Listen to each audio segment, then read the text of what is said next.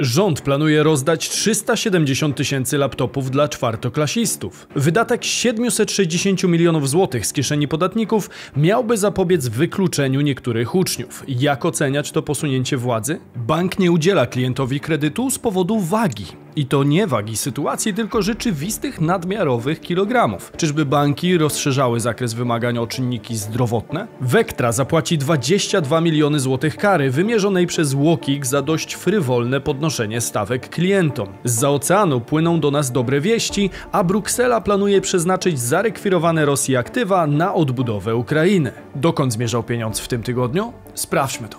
Bizweek. Cotygodniowy przegląd świata biznesu i finansów. Cześć, tutaj Damian Olszewski i witam Was serdecznie w programie Praktycznie o Pieniądzach i informacyjnej serii Bizweek, gdzie co tydzień otrzymujecie dawkę najważniejszych informacji ze świata biznesu i finansów. Warto zatem subskrybować kanał, aby być na bieżąco z tym, co dzieje się w naszych portfelach. W ostatnim odcinku zapowiadałem film o energetyce Polski, ale tak jak podejrzewałem, czasu niestety nie wystarczyło, aby poszedł już w sobotę. 85. urodziny babci wygrały i cieszę się z tego niezmiernie, bo potrzebowałem kilku dni resetu. Temat polskiej energetyki w ostatnich latach jest zresztą obszerny i wymaga trochę więcej czasu na dopracowanie. W komentarzach pod ostatnim filmem pojawiło się też nawoływanie do linczu na wspomnianym TikTokerze. Podkreślam więc, że takie rzeczy to nie tutaj. U nas zobaczycie jedynie merytoryczne odniesienie do zmian, jakie miały miejsce w polskiej energetyce na przełomie ostatnich lat. Pomyślałem jedynie, że to dobry moment, aby ten temat podsumować, skoro został właśnie wyciągnięty. A teraz skupmy się na tym, co działo się w tym tygodniu. Czas to pieniądz, więc Zaczynajmy. Klient nie otrzyma kredytu z powodu nadwagi. W obliczu aktualnych wysokich stóp procentowych i ogólnej sytuacji makroekonomicznej kredyt hipoteczny jest trudno dostępny dla wielu z nas. Na szczęście WIBOR spada, a zdolność kredytowa Polaków powoli się odbudowuje. Wciąż jednak kredyt znajduje się w obszarze dóbr trudno dostępnych. Zdolność kredytowa to tylko jeden z czynników branych pod uwagę przez analityka. Przyda się także właściwa historia i punktacja w biku, stabilność zatrudnienia czy też odpowiedni wkład Co ciekawe, warto też pamiętać o innych kryteriach, które nie są tak samo oczywiste, a o których opowiedział pan Jarosław. Linki ze źródłem rozmowy zamieszczam w opisie filmu. W skrócie, pan Jarosław jest 40-letnim dyrektorem w korporacji i ma dobrą pensję na podstawie umowy o pracę. Zatrudnienie idealne dla banku, czyli umowa o pracę na czas nieokreślony, a dochody na poziomie kilku średnich krajowych. Do tego dochodzą jeszcze wpływy z wynajmu mieszkania. Wraz z żoną, która również zatrudniona jest na umowę o pracę, posiada dziecko i podjął decyzję o przeprowadzce do większego mieszkania. Dodatkowo ma optymalny poziom scoringu w BIG, a także od dawna budował swoją historię i zdolność kredytową. W związku z dalszymi planami życiowymi udał się do kilku banków w celu uzyskania kredytu hipotecznego z 20% wkładem własnym. Po selekcji ofert wybrał bank z najlepszą ofertą, który wysłał go na dodatkowe badania lekarskie, ponieważ wymagał m.in. ubezpieczenia mieszkania i ubezpieczenia samego kredytobiorcy. I tutaj właśnie pojawiły się problemy. Pan Jarosław tak skomentował tę sytuację. Dziś dostałem odmowę ubezpieczenia i co za tym idzie, również odmowę kredytu ze względu na otyłość. Bank nie ma zastrzeżeń do konkretnych wyników badań. Faktycznie moja waga nie jest niska, jednak jeśli to jest kryterium udzielania kredytu, to może bank powinien o tym pisać na wstępie.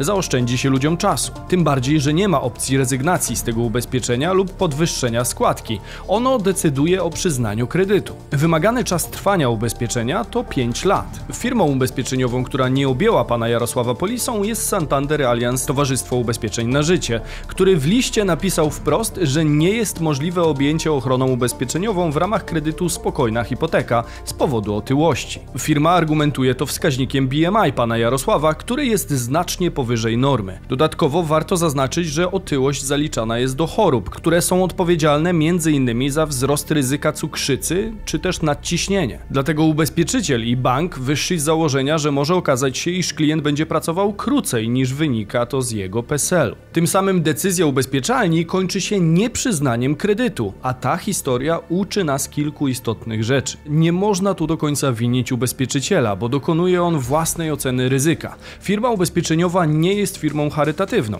To biznes jak każdy inny i nie od dziś wiadomo, że w ciężkich przypadkach ma prawo odmówić. Podobnie w przypadku banku, który również ma prawo nie udzielić kredytu, jeżeli uważa, że coś może stać na przeszkodzie w jego spłacie. A umówmy się, potencjalnie krótszy żywot przy braku ubezpieczenia może być dość solidną przeszkodą. Statystyki są w tym przypadku nieubłagane. Im wyższe BMI, tym mniejszy procent ludzi dożywa 70. Drugą lekcją z tej sytuacji jest fakt, że przy staraniu o kredyt istotne mogą okazać się nie tylko kwestie finansowe, ale również kryterium zdrowotne. Warto o tym pamiętać, bo bank ma zawsze furtkę do niebezpośredniej odmowy ze względu na odmowę ubezpieczyciela. Choć często możliwość udzielenia kredytu nadal stoi otworem, tyle że już na nieco innych warunkach, na przykład z prowizją za udzielenie kredytu. Zatem niespełnianie noworocznych postanowień dotyczących na przykład powrotu na siłownię może być naprawdę kosztowne, nie tylko dla zdrowia, ale i dla naszego portfela. Sam w tym roku mam postanowienie, aby zwiększyć zaangażowanie na YouTube i w końcu odpalić dla Was nowy kanał, gdzie skupimy się na konkretnych metodach budowania majątku czy zwiększania zarobków. A jak już mowa o zwiększaniu zarobków, to pamiętajcie, że czasem łatwiejszą ścieżką od wymuszania na szefie podwyżki o dwie stówy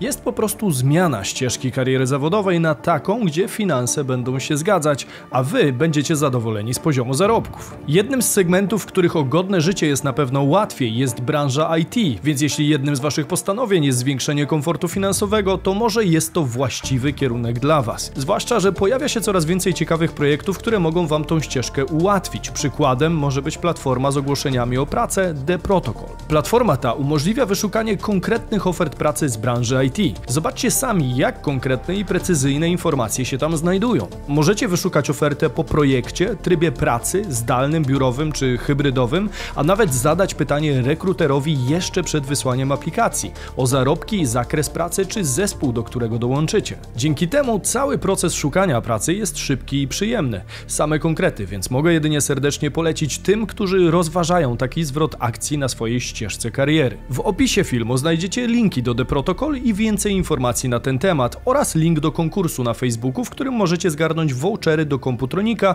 oraz gadżety od marki The Protocol. Ponad 22 miliony złotych kary dla Vektry za podwyżkę w trakcie umowy. Niedawno wspominałem wam o karze nałożonej na firmę Carher. Walkik dalej się nie zatrzymuje i nałożył kolejną karę. Tym razem została ona nałożona na Vectrę. Prezes Urzędu Ochrony Konkurencji i Konsumentów nałożył 22 miliony złotych kary za jednostronne zmiany umowy pozwalające podnieść ceny usługi telewizyjnej i internetowej, co zostało wdrożone w latach 2019-2020. Vectra wprowadziła w kolejnych latach podwyżkę opłat po 5 zł miesięcznie za usługę telewizyjną i internetową oraz wyznaczała klientom termin, w którym mogą nie zgodzić się na zmiany i wypowiedzieć świadczone usługi. Jeśli jednak tego nie zrobili, to musieli płacić wyższe stawki. Oprócz nałożenia kary, prezes Łokik nakazał wycofać klauzulę dotyczącą jednostronnej zmiany umów, a także usunąć jej skutki. W praktyce oznacza to, że firma będzie musiała zwrócić klientom pobrane w sposób nieuprawniony części opłat abonamentowych przez okres, w którym je naliczała. Przedsiębiorca powinien dotrzymywać umów zawartych z konsumentem zarówno w zakresie treści,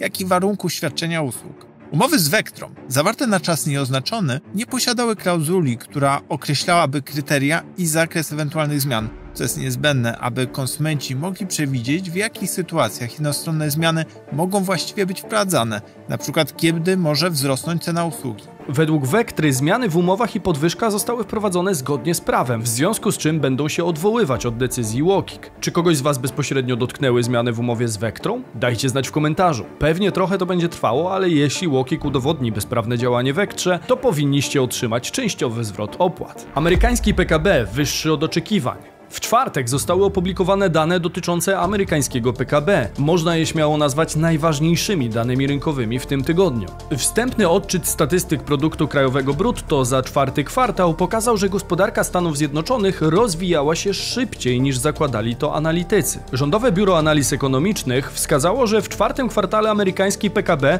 wyrównany sezonowo odnotował wzrost o 2,9% w ujęciu rocznym. To lepiej od rynkowego konsensusu, który zakładał wzrost o 2,6%. Można to śmiało uznać za kolejny dobry sygnał płynący do nas za oceanu. W końcu zaraz po spadku inflacji notujemy wzrost PKB wyższy od oczekiwań. Giełdy mogły zareagować na to tylko w jeden sposób. Pomimo niezbyt optymistycznego scenariusza na początku sesji, S&P 500 wzrósł ostatecznie o 1,1%, a Nasdaq o 1,76%. Dane z USA spowodowały także wzrosty w Warszawie. WIG20 zakończył dzień na 1,35% na plusie. Czy Bruksela odbuduje Ukrainę za rosyjskie pieniądze? Rosja, rozpoczynając wojnę przeciwko Ukrainie, rażąco złamała prawo międzynarodowe. Tydzień temu mówiliśmy o tym, ile może wynieść odbudowa Ukrainy. Jak pamiętacie, istnieje kilka wariantów i opinie w tym temacie są raczej podzielone. Natomiast jedno jest pewne: będzie to ogromna kwota. Kluczową kwestią w tym temacie jest to, aby kosztami odbudowy w jakiś sposób obarczyć Rosję. Będzie to oczywiście ciężkie do wykonania, jednakże istnieją już konkretne propozycje tego, w jaki sposób można by to zmaterializować. Taki plan ma już opracowany Komisja Europejska. Jak mają zamiar tego dokonać? Otóż, jak donosi Bloomberg, Komisja Europejska opracowała mechanizm legalnego przekazania części zamrożonych rezerw Banku Rosji na rzecz odbudowy Ukrainy. Komitet Prawny Komisji Europejskiej znalazł prawną możliwość wykorzystania części zamrożonych aktywów rosyjskiego banku centralnego. Mowa tutaj o niemal 34 miliardach euro. Kwota jest więc całkiem spora. Według źródeł agencji Komisja Prawna Komisji Europejskiej stwierdziła, że środki te mogą być wykorzystane pod pewnymi warunkami. Obejmują one m.in. skupienie się na płynnych aktywach, a także dość kontrowersyjne założenie, że kiedyś te pieniądze zostaną Rosji zwrócone i to z odsetkami. Ten warunek oczywiście odrzuca wiele krajów Unii Europejskiej, głównie w obawie przed stworzeniem niebezpiecznego precedensu. Z drugiej zaś strony pozostała grupa państw uważa, że kto zbrojnie napada na pokojowego sąsiada, ryzykuje całym swoim majątkiem. Ponadto przewodnicząca Komisji Europejskiej Ursula von der Leyen jest zdecydowana, aby Rosja zapłaciła za zniszczenia spowodowane inwazją, zamrożonymi funduszami oligarchów i aktywami jej banku centralnego. Pierwszym krokiem ma być połączenie aktywów na szczeblu unijnym i międzynarodowym, tak by mogły zostać one wykorzystane do sfinansowania odbudowy Ukrainy. Aktywa rosyjskiego banku centralnego zamrożone za granicą wynoszą około 300 miliardów dolarów i większość z nich znajduje się w USA. Czy te środki rzeczywiście zostaną wykorzystane na odbudowę Ukrainy? Wydaje się, że jak najbardziej jest prawdopodobieństwo realizacji takiego scenariusza. Tym bardziej, że do końca stycznia Bruksela przygotowuje porozumienie, które określi sposób rozporządzania zamrożonymi rezerwami Banku Rosji w wysokości 300 miliardów euro, a także aktywami osób fizycznych. Pytanie, czy waszym zdaniem Unia powinna użyć do tego rosyjskich rezerw oraz co myślicie o zwracaniu tych pieniędzy później z odsetkami? Dajcie znać w komentarzu. Banki mocno tracą na giełdzie przez spekulacje dotyczące wakacji kredytowych. Sektor bankowy nie zalicza tego tygodnia do udanych, jeśli chodzi o kondycję spółek na warszawskiej giełdzie. Powodem tego jest po raz kolejny polityka, a w zasadzie zbliżające się wybory i sezon na obietnice gospodarcze. W środę rzecznik urzędu Piotr Miller podał na konferencji prasowej, że rząd rozważa wydłużenie wakacji kredytowych o rok. Zobaczymy, jak będzie wyglądała sytuacja na rynku kredytowym. Będziemy te decyzje podejmować pewnie w połowie roku. Na reakcję rynku w kontekście takich zapewnień nie trzeba było długo czekać. Otwarta furtka do przedłużenia wakacji kredytowych oznacza oczywiście kolejny cios dla sektora bankowego. Notowania banków spadły prawie o 4% w środę, a na przykład banku Millennium o ponad 6%, z kolei banku BNP Paribas ponad 5%. Nominalnie oznacza to odpływ kapitału z rynku w wysokości aż 6 miliardów złotych. W zasadzie to nie ma co się dziwić inwestorom. Wakacje kredytowe dla banków oznaczają konieczność wpisania sobie strat z brakujących przesuniętych wpływów z rat, więc prawdopodobieństwo solidnych zysków jest w takiej sytuacji zagrożone. Oczywiście to nie zmienia faktu, że banki obecnie zarabiają naprawdę duże pieniądze na tym, że WIBOR jest teraz tak wysoko, ale wakacje kredytowe są mimo wszystko uważane za krótkoterminowy cios w ich finanse. Rzecznik rządu wskazał jednak również, że w przypadku spadku stóp procentowych nie będzie możliwości przedłużenia programu. Pytanie tylko o jakiej wysokości spadku była tutaj mowa. To niestety nie zostało w żaden sposób dopowiedziane.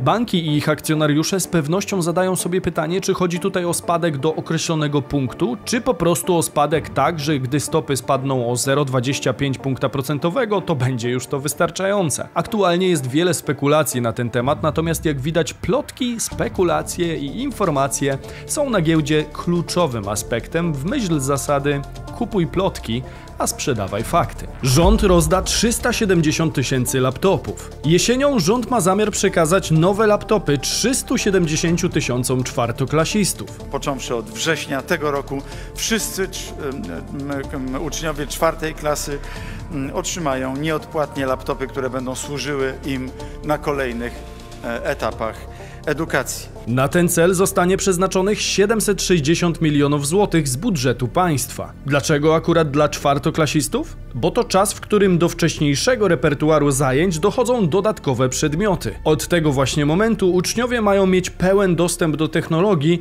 a nauczyciele mają mieć możliwość wykorzystać ją w ramach nauki. To jest jeden z elementów wspierania transformacji cyfrowej. Cel wydaje się szczytny i ciężko za niego krytykować władzę. Część dzieci rzeczywiście nadal nie posiada odpowiedniego sprzętu, a cyfryzacja postępuje nieubłaganie, również w szkołach. Sam pamiętam, jak spowalniałem całą klasę na technologii informatycznej, dlatego że jako jedyny w klasie nie miałem komputera przez bardzo długi czas i zanim coś wklepałem w klawiaturę, to naprawdę minęło pół dnia. Na pewno taki zabieg zmniejszy ilość dzieci, które będą z tego powodu wykluczone z zajęć prowadzonych w oparciu o technologię.